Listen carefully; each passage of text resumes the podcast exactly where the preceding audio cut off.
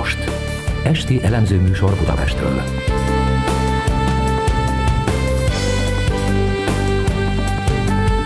Jön Friderikus Sándor. Jó estét kívánok! Tisztában kell lenni az embernek gondolataival, vágyaival, kínlódásaival. Ez engem izgat, mondta egyszer Mór Marianna, amikor arról kérdezték, miért vállal néha közéleti, és nem csak színházi, illetve filmes szerepeket. A Kossuth Díjas művésznőt ma este nem csak erről a miértről fogom kérdezni, vendégünk Mór Marianna. Április 29-én, hogy mindjárt vele csapjunk a dolgok közepébe, a Golymotorosok Népszava szerkesztőségénél tartott tüntetésen jelen volt. Mint hallom, tulajdonképpen önként és dalolva megy el az ilyen programokra. Ennyire fontos, hogy ezeken ön jelen legyen? Nem az, hogy én legyek jelen, azt gondolom nem az a fontos, hanem hogy mindenki jelen legyen, aki demokratának véli, gondolja és tudja magát. Ezért megyek el, ha tehetem, nem tudok mindenütt ott lenni.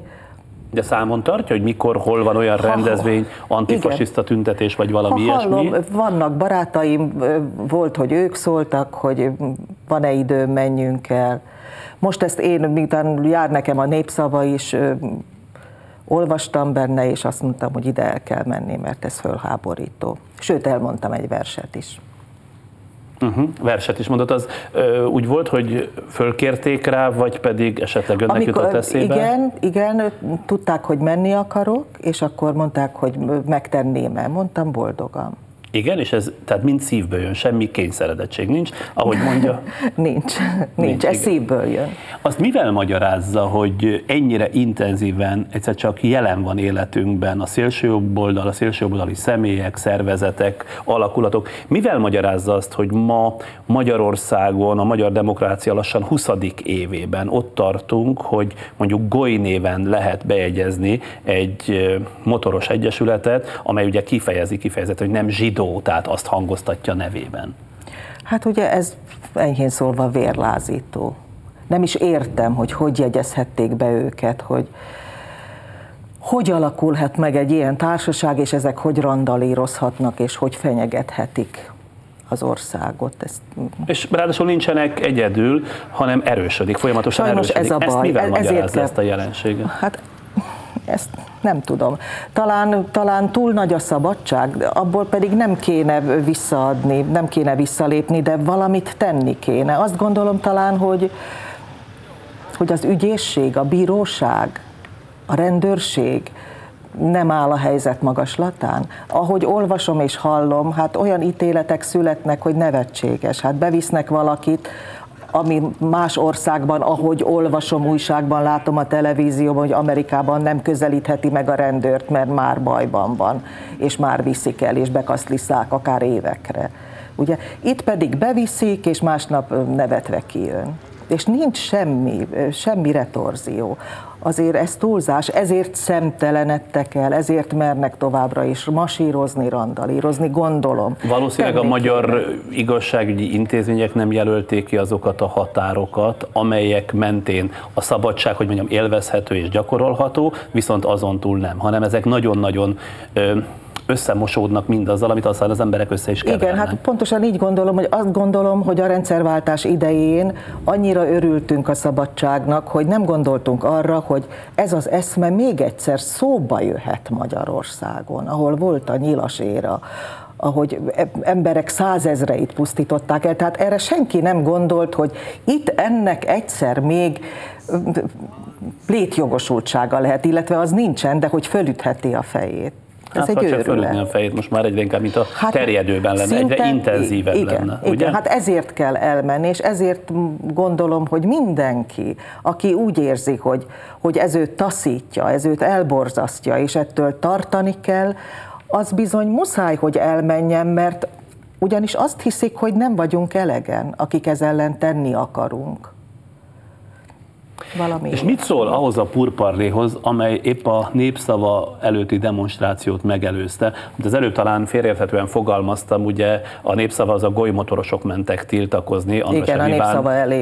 Andrasev Iván egyik írása miatt, ami ráadásul a hócipőben jelent meg, de aztán a Népszava mellé állt. A helyzet bonyolult, de a golymotorosok kezdeményezték ezt a mondjuk úgy atrocitást, vagy Igen. A népszavát igazából véve számos fórum nem védte meg, mert azt mondják, hogy szoci, aztán nem védték meg Andrasev Ivánt, mert azt mondták, hogy maga szolgált rá a golymotorosok tiltakozására, mert direkt provokált. A hírszerző főszerkesztője meg egyenesen azt írta, idézem, a népszava és a Gyurcsány Ferenc baráti kör többi alegysége úgy látta, ideje rátelepedni a végre a nácik ellen forduló közhangulatra, egyszer mint Korrágy Győr demokratikus kartája és Hegedű Zsuzsa tégy a gyűlölet ellen mozgalma haladó hagyományait követve, rosszáízt kölcsönözve mindennek, ami ma Magyarországon antináci. Szóval ehhez mit szól? Hát elképesztő, hát mit szólok hozzá? Hát... Egyáltalán ez az egész ügy, hogy az Andrasev Ivánnak a hócipőben megjelent cikke, hogy most azon, hogy nem tudom pontosan, hogy írta, hogy kis macskák, vagy valami cicanadrágos, vagy nem tudom. Igen. Hát édes Istenem, hát ki nem kapott itt még ennél sokkal különböző. Szóval ezen úgy föl kell háborodni, hogy rögtön elmenni a népszava elé berrektetni. Hát vagy még felháborodásra, a sajtó is azért tulajdonképpen, hogy nem eléggé megosztja az egészséges gondolkodású embereket is, mert hát ilyenfajta vélemények jelennek meg, amit itt most idéztem. Igen. Hát én ezzel nem tudok egyet érteni, ezzel a véleménnyel. Nekem megvan a saját véleményem, ezért mentem oda a népszavához. Szóval az, hogy ugye Gyurcsány csak politikai haszonszerzésből jár náci ellenes tüntetésre, illetve hát ez maga mondjuk ezek az összeesküvés elméletek, meg hogy a komcsik rátelepszenek mindenre és mindenből hasznot húznak, meg hát a civil fogalom is, ha jól megnézzük, átalakult Magyarországon. Egyáltalán ez, igen, bocsánat, ez a komcsik, szóval, hogy hol vagyunk, hol élünk, szóval ezt most már abba kéne hagyni. Igen, nem komcsik, szocialisták, szociáldemokraták, demokraták, liberális demokraták. Igen, és ezt tulajdonképpen azért 18 év alatt elég jól le lehet mérni. Most már el lehetne, igen. Hogyha mi is tudjuk, hogy vannak kereszténydemokraták, vannak fideszisták, akkor ők is vegyék tudomásul, hogy nem komcsik vannak, hanem szociáldemokraták, liberális. Ez miért jött elő egyébként maga szerint mondjuk 10 évvel, 12 évvel a rendszerváltás után? Az első 10 évet enélkül úsztuk meg, vagy ez nem volt benne, legalábbis ilyen intenzíven? Ilyen intenzíven talán nem, arra nem emlékszem pontosan. De hát ugye kezdődött talán Kövér László köteles meg egyebes beszédével. Ugye, meg ha jól emlékszem, ugye elhangzott, amit aztán kimagyaráztak a parlamentben nem sokkal a rendszerváltás után, hogy hordót a szónoknak, hordót a zsidónak, ugye, amit... A Tordán-féle ügy kapcsán, igen. Talán ott indult. Hát ugye Göncz Árpádnál már megjelentek mindjárt a köztársaság kikiáltása után a Kossuth téren az Árpád-sávos zászlók. Ott kellett volna odafigyelni és határozottan kitiltani és megállítani ezt a folyamatot. De hát talán még nem késő, és azt gondolom, hogy mindenki, akinek számít, hogy milyen az ország hangulata, hogy élünk benne, hogy félelem nélkül lehessen élni, fontos részt venni, és fontos tiltakozni. Láttam önt a Magyar Televízió à la carte című műsorában néhány héttel ezelőtt, és meglepett a józansága, a szókimondása, meg ez az egészséges felháborodásra való képessége. Ritka tulajdonság ez manapság, különösen ismert emberek körében, nem tudom, hogy figyeli-e, ritkán beszélnek közéletről, inkább megkerülik a választ, ha mégis ez kerül szóba. Ön miért nem teszi ugyanezt? Azért, mert bennem nincsen ez a zsigeri félelem, hogy a közéletről is beszéljünk. Szóval nem értem meg, hogy miért ne lehetne. Hát itthon élünk a hazánkban, a mi életünkről van szó, a mi társadalmunkról, hogy milyenné tesszük. Hát persze, hogy részt vesz benne az ember és mondja. És csodálkozom, hogy mások nem teszik, és visszahúzódnak, és nem nyilvánítanak véleményt. Én megéltem a Rákosi érát, mint kisgyerek, én tudom, mi a rettegés, ugye, mert édesapát is elvitték éjjel, mert semmit nem csinált, csak a Dunán ladikoztunk, és akkor a vízi rendőrség, mit tudom, egyel többen ültünk, mert ugye 4 gyerek, 2 felnőtt, az már kicsit sok volt, bár picikék voltunk, és a súly nem. Minden esetre azt úgy igyekeztek csinálni, hogy hajnalban jöttek kopogtatni, természetesen benyújtani a büntető cédulát, vagy nem tudom én mit, úgyhogy így rettegett az egész család. Tehát én tudom, mi az. Nem lett antikommunista? Ennek ellenére? Én nem. Édesapa az konzervatív volt. Nem. Nem, pedig, ahogy a papám mondja, ugye ő gimnáziumi tanár volt, de állandóan leminősítették, ahogy mondja, hogy ő volt török követ is, hogy Zuglóban a zsolnai gyárban törte a követ, mert nem kapott pedagógusi állást. De nem, ennek ellenére, vagy éppen ezért vagyok demokrata, mert tudom, hogy rettegve, félve, szorongva nem lehet élni, megmérgezi az életet, betegséget okoz, hiányzik az életünkből a derű, a nyugalom, amivel lehet az életet élni szépen. Nem lehet, hogy számos kollégája talán azért nem szólal meg, mert azonnal a másik oldaltól olyan jelzőket kap, hogy egész egyszerűen nem hiányzik az neki. Én azon is csodálkozom, hogy maga még nem kapott. Biztos kapok, csak nem figyelek oda, vagy hátam mögött mondják, nem merik szembe mondani, mert tudják, hogy visszaválaszolnék. Az a típus? Mennek, hát ha bántanak, ha ilyesmivel bántanak, ha önérzetemben, a vélemény szabadságomban bántanak meg, hát hogyne? Azt meg kell védenem. De valószínűleg a többiek megfontolásában ez is benne lehet. Mert van bennük egzisztenciális félelem, nem tudom miért. Na most éppen magának ezért kell. Egzisztenciális félelme nincs? Nekem nem nincs, kell? Nem lehet, nem szabad, hogy legyen. Nem tűröm, hogy az legyen. Nem. Hiszek benne, hogy én is beszélhetek, nem csak a másik oldal. Akart valamit mondani, csak közben már nem kérdeztem. Tudom. Jó. El kell ismerni, hogy ugyanakkor mondjuk a jobb oldalon, a szélső jobb oldalon, vagy a jobb oldal és a szélső jobb oldal mellett van számos olyan művész, aki harcosan kiáll mondjuk a Fidesz, meg a tőle még inkább jobbra lévő szervezetek, mozgalmak mellett. Ezeket a kollégáit ön milyennek látja? Mit gondol mondjuk, amikor ott látja őket a Jobbik, vagy a Magyar Gárda környékén, vagy Fidesz rendezvényeken, vagy amikor egyik kollégája azzal utasítja vissza a Kossuth díjat, hogy azért igen, nem fog kezet Gyurcsány Ferenccel, mert soha többé nem tudná megsimogatni gyerekei arcát és felesége kezét. Hát ez egy olyan mondat, ami számomra égbe kiáltó, és egyszerűen hanyaddőlök, és azt mondom, hogy fölteszem a kezem. Hát hogy képzeli ez a kollégám? Hogy mondhat ilyet? Hát micsoda gyalázatos mondat ez. Hogy lehet az országunk miniszterelnökét így megsérteni? Hát... Függetlenül attól, hogy szereti, vagy nem szereti az ember, igen, ugye? Hát ez a... Hogy mondjam, ez az emberi minimum, hogy ilyen ocsmányságot nem mondok. Hát ezzel csak és kizárólag magát minősítette, nem csak az én szememben, véleményem szerint mindenki szemében, aki egy kicsit is úriembernek mondja magát. Téma volt ez mondjuk színházi közegben? Hogyne, igen. És a többség így foglalt állást, mint ön? Nem tudom, az én öltözőmben, ahol mi beszélgetni szoktunk, ott így foglaltunk állást. Hányan öltöznek egy öltözőben? Sokan, de azokban a darabokban, amikben én vagyok, ott általában együtt vagyunk hárman, akik megtárgyalunk dolgokat. Interjút visszaolvasva azt olvasom, hogy azt látom, hogy fiatalon még nem különösebben érdekelte a közélet, sőt ezzel hivalkodott is, hogy igyekezett távol tartani magától. Nem, talán nem így, hanem valóban nem igazán érdekelt, mert ment minden a maga útján, és a dolog bebetonozottnak tűnt az életünk, és ebben az életben kellett elfoglalni a helyünket. És akkor abban az életben részben, mert fiatal voltam, részben meg úgy éreztem, hogy nem kell a politikával foglalkoznom, mert úgyse tudok benne részt venni vagy tenni, meg nem is kívánkoztam még. De akkor is sok baj volt. Most sem akarok én részt venni a politikában, csak egyszerűen olyan helyzet, hogy muszáj néha megszólalni. Például itt ebben az à la carte-ban, hát vacsora asztalnál kiszakadt belőlem. Különben hát nem olyan értelemben nem publikus, nem nyilvános, mert nem szoktam nyilvánosan beszélni, de hát muszáj, néha muszáj. Ezekre a tüntetésekre elmegyek, és el fogok menni, ha tehetem. Továbbra is, De azt akartam csak kérdezni, hogy egyébként sok baja volt a szocializmussal is, csak éppen azért, mert az adott volt, és úgy gondolta, hogy az megdönthetetlen, nem. Azért nem fejezte ki? Nem, az az igazság nem. Az az igazság, hogy én nem érzékeltem. Nem érzékeltem a bajomat. Mi a színházban, a színházi életben, a filmes életben, én nem éreztem, hogy nem vagyunk szabadok, hogy nem csinálhatjuk meg a filmjeinket, a tévéjátékokat. A színházban sem éreztem semmit. Lehet, hogy fiatal voltam és nem vettem észre, de mi mindent játszottunk.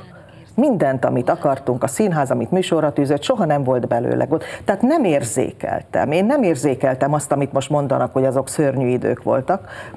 Nem, dolgoztunk. És azt gondolom, hogy ugye kiderült, amikor jött a rendszerváltás, hogy na írók, na művészek, vegyétek elő, mutassátok meg, mi maradt fiókban, mit nem adtak ki. Maga emlékszik rá, hogy olyan sok minden előkerült volna a fiókok mélyéről, hogy ezt nem tudtam kiadatni akkor, és itt van? A közvélemény kutatások szerint 40% körül van azoknak az aránya, akik elfordulnak a politikától, és folyton azt halljuk, hogy a politikai elit lejáratta magát, tehát nyilván az elfordulásnak ez az oka. Az ön szemében is hiteltelen a politikai elit? Egy része igen.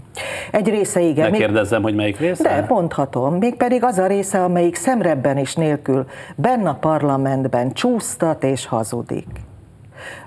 Statisztikai adatokat másítanak meg, és magyarázzák másképp. Ennyire utána jár a dolgoknak, tehát figyeli, és aztán olvasom kontrollálja? Az újságban, hogy mi az igaz, hogy mi a statisztikai hivatal által kiadott, és hallgatom a parlamenti közvetítést, ha éppen nem próbálok, akkor bekapcsolom és figyelem, és hogy miket mondanak. Hát persze, hogy hiteltelen. És akkor ők ordibálnak hazugságról. Szóval ez szomorú. De ez kölcsönös lejáratás, nem? Bárhogy mind a két oldal egymást járatja le? Igen. Nem tudom, lehet, hogy elfogult vagyok, a másik oldalon nem érzem ennyire. Nem érzem. Határos. Tehát arányaiban mondjuk nem tenne egyenlőséget a kettő közé, még ha azt is mondják, hogy mindkét oldal megteszi a magáét. A beszéd stílusban sem, tehát a szavak használata, a szalonképtelen szavak tömege, amik ráöntenek erre az oldalra, abban sem. Nem, sokkal visszafogottabban, kulturáltabban. És módszerekben sem talál hasonlóságot a két oldal között? Nem, azt hiszem nem, de ilyen mélyen nem tudom. Lehet, hogy én csak felületén figyelem a dolgokat, és inkább a jellembeli hibák bőszítenek és zavarnak.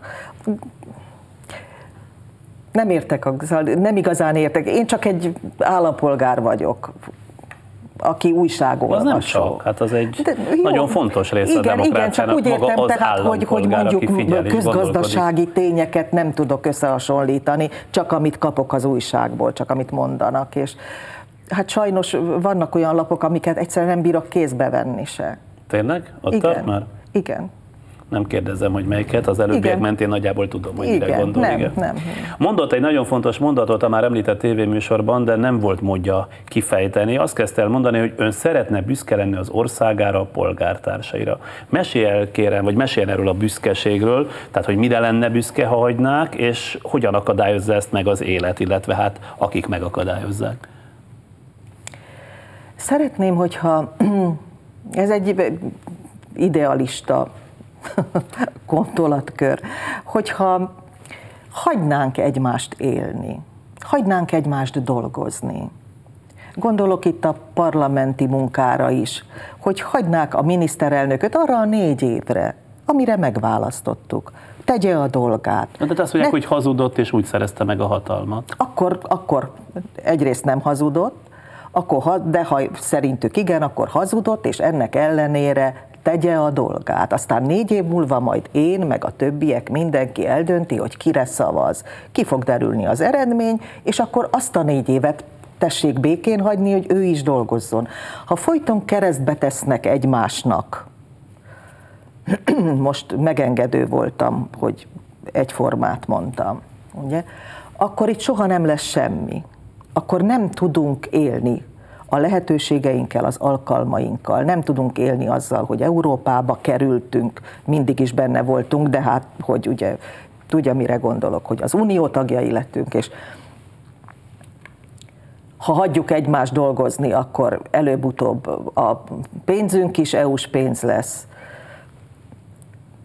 És az ország föl tud emelkedni, egy bizonyos szintre legalább. De így, ilyen akna munkával ez nagyon elszomorít. És ezt érzem, egy olyan országra lenne büszke, ahol ez mind így van? Ahol az emberek nem bántják, nem piszkálják ilyen övön aluli eszközökkel egymást. ahol úriemberek ülnek a parlamentben, és úgyis társalognak egymással.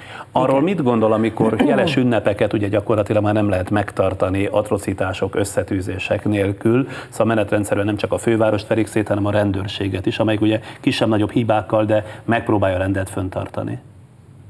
Hát ez is borzasztó, ez is elképesztő, és vérlázító, és nagyon szomorú. De ezt is melyik oldal csinálja? Én nem tudom, hogy a baloldaliak vagy a liberálisok így viselkednének, hogy megbontottak volna egyetlen egy jobboldali összejövetelt. Soha, nem tudok róla. Vagy szétvettek nem, volna vagy így van, soha nem randalírozta. Soha. Ezt talán ebben kéne utánozni a jobboldaliaknak a baloldaliakat. Igen.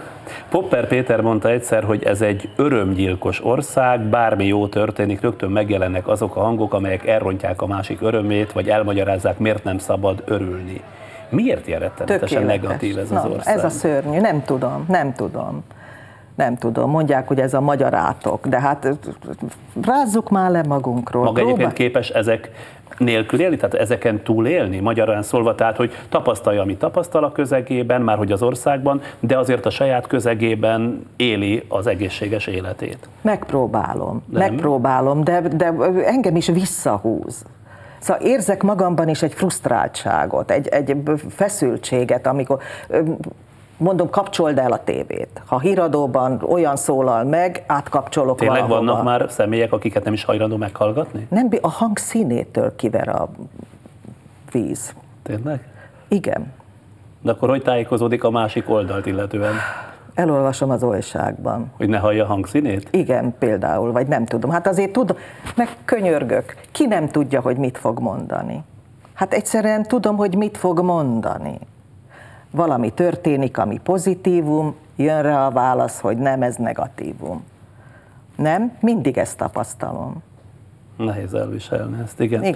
Nemrégiben két szakemberrel beszélgettünk itt a műsorban, hogy miközben az emberek több mint 80%-a jónak vagy kiválónak tartja a saját helyzetét, az országét ugyanilyen arányban látja rossznak vagy kilátástalannak. De ami ennél is megdöbbentőbb volt, hogy a Szondaipsos és a Figyelő közvélemény kutatásából az is kiderült, hogy a megkérdezettek szerint a magyar családok 61%-a él szegénységben, miközben amikor az embereket kérdezik erről, 15% gondolja úgy, hogy ő szegény sorban él. Ez a képük tehát az embereknek ma az országról, hogy itt a családok 61%-a szegény. Mi lehet itt a fejekben? Mert azért ezt is fölveti. Hát ezt sikerült elérni ezzel a gyászos kommunikációval, ami volt, hogy rosszabbul élünk, mint 4 éve, indult azzal, ugye, vastagon, és azóta is bármit mond, hogy elért az ország, hogy csökkent az államadósság, hogy konszolidálódnak a dolgok, rögtön megy rá a válasz, hogy nem, dur bele a földbe ütögetni. Ezért aztán a közvélemény azt hiszi, hogy jé, tényleg rosszul él, holott az igazság, hogy nem. Ennek a hiszékenységnek kell, hogy legyen valami magyarázata. Szóval, hogy hogyan hihetünk el tulajdonképpen mindent? Kritika, gondolkodás, tudás nélkül. Hát ezt én se tudom megfejteni.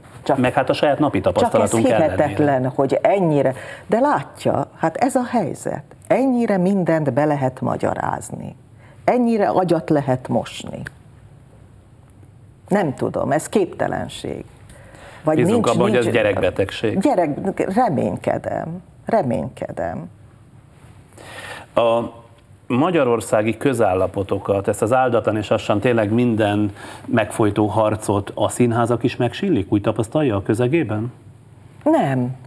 Nem érzékelem. Nem, színházon belül én ugyan sejtem, érzem, hogy ki hogyan gondolkodik, de ez a munkában nem érzékelhető.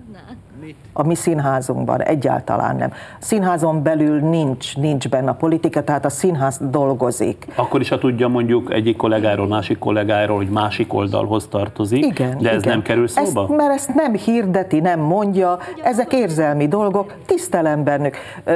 Szóval szelídebb. Nem érzékelem azt az ordibálós mentalitást, mert nem is olyanok, nem. Ők konzervatívok. De ezt tiszteletben is lehet tartani természetesen? Hát, abszolút, csak engem is tartsanak tiszteletben, tiszteletben is tartom. Azért mondom, házon belül nincs semmi baj. Nem a jobb oldallal magával van baj, hanem egy részének a mentalitása olyan, ami elborzaszt, ami szomorúvá tesz, mert egyfajta unintelligenciát mutat. Érzékelő, hogy ez fertőzés? Igen. Igen, biztosan. Hiszen látja, hogy a közvéleménykutatások egészen elképesztő adatokat tudnak mondani. Igen. Hogy mérgez, fertőz, igen. És szomorú vagyok, hogyha nem kulturált a nemzetem. Nem szeretem. Ez szörnyű, hogyha a bunkó világ eluralkodik. Nem beszéltünk ma tulajdonképpen pályáról, meg színházról, pedig hát lenne mit, mert itt végignéztem egy nagyon hosszú listát, szóval mint lista is, hát hihetetlenül bőséges, rengeteget dolgozhatott. Színházi szerepei, több tucat, több száz, filmes szerepei, televíziós szerepei, de azt látom, hogy mostanában is 6 szerepben játszik egyszerre, igen, ugye? 6-ot? 6 különböző? Igen, 5 vagy 6, nem tudom most pontosan. 6. Igen. Ha rám hallgat, 6. Igen. Igen. Hál' Istennek dolgozom, nagyon szeretek, nem tudok munka nélkül és színház nélkül élni. A filmesek már leszoktattak arról, úgyhogy most már film nélkül csak-csak el vagyok, televízió sincsen, itt most magával beszélgetek, ez jó. De ugye tévéjátékok nem születnek, vagy ha születnek, nagyon kevés. Meg hát én most már egy korosodó hölgy vagyok, ugye? Na! De igen, hát... Szebben ragyog, mint valaha. Bár valaha sem volt. Nem, az a helyzet, hogy az újságban döbben, amikor olvasom, hogy 60 éves idős asszony elütött a villamos, és akkor 60 éves idős asszony, te jó Isten, én ezen már túl vagyok, akkor már én is egy idős asszony vagyok. Úgyhogy én már egy idős asszony vagyok, de nem érzem magam annak, és hál' Istennek a színházam se, és sok mindent játszom, igen. Nem, meg hogy tud lelkesedni, tud a dolgokért, hogy mondjam, belülről égni, ez annyira ritka, engem ez kapott meg egyébként, hogy még mindig a régi tűzzel vibrál. Igen, hát nagyon sokan vagyunk ám így, nagyon sokan. Meg ez a pálya, azt hiszem, fiatalon tartja az embert lelkileg és szellemileg is talán. És hogy tud 6 szerepet a fejében tartani? Egyszerre párhuzamosan. Szóval azon a reggel, amikor mondjuk... Ha egyszer oda bedolgoztam, igen? Akkor az ott marad, akkor azzal nincs baj. Ameddig le nem vesszük, addig én azt tudom. Amíg le nem veszik, de utána azonnal töröl az agy? Szinte azonnal. Igen? Szinte azonnal, igen. És ugye egyébként... Úgy jól vagyok. Jól van? Jól vagyok. Hallom, meg nagymama is már, nem is régen, 19 igen. éves az unokám. 19 éves? Hát a kisfiam is 46. Ja persze, mert maga nagyon korán kezdte. Igen, 19 éves voltam, hogy szültem, mert mentem a főiskolára, ahol első 2 évben nem adnak ki, úgyhogy első év végére meglett a gyerekem, és 1 éves volt, amikor már nagy csecsemő, amikor már tudtam menni dolgozni. És úgy hívja mai napig, közel 50 évesen, hogy kisfiam? Igen. Hát megszoktam. És hogy viseli ő el, hogy így hívja? Eltűri. Eltűri? Eltűri, nem szól egy szót se. De jóban vannak, ugye? Igen. Úgy látom a szemben. Jó barátom, olyan, mint a barátom, persze. Köszönöm szépen, hogy eljött hozzánk, és megosztotta mindezt, amit gondol. Kész csókom.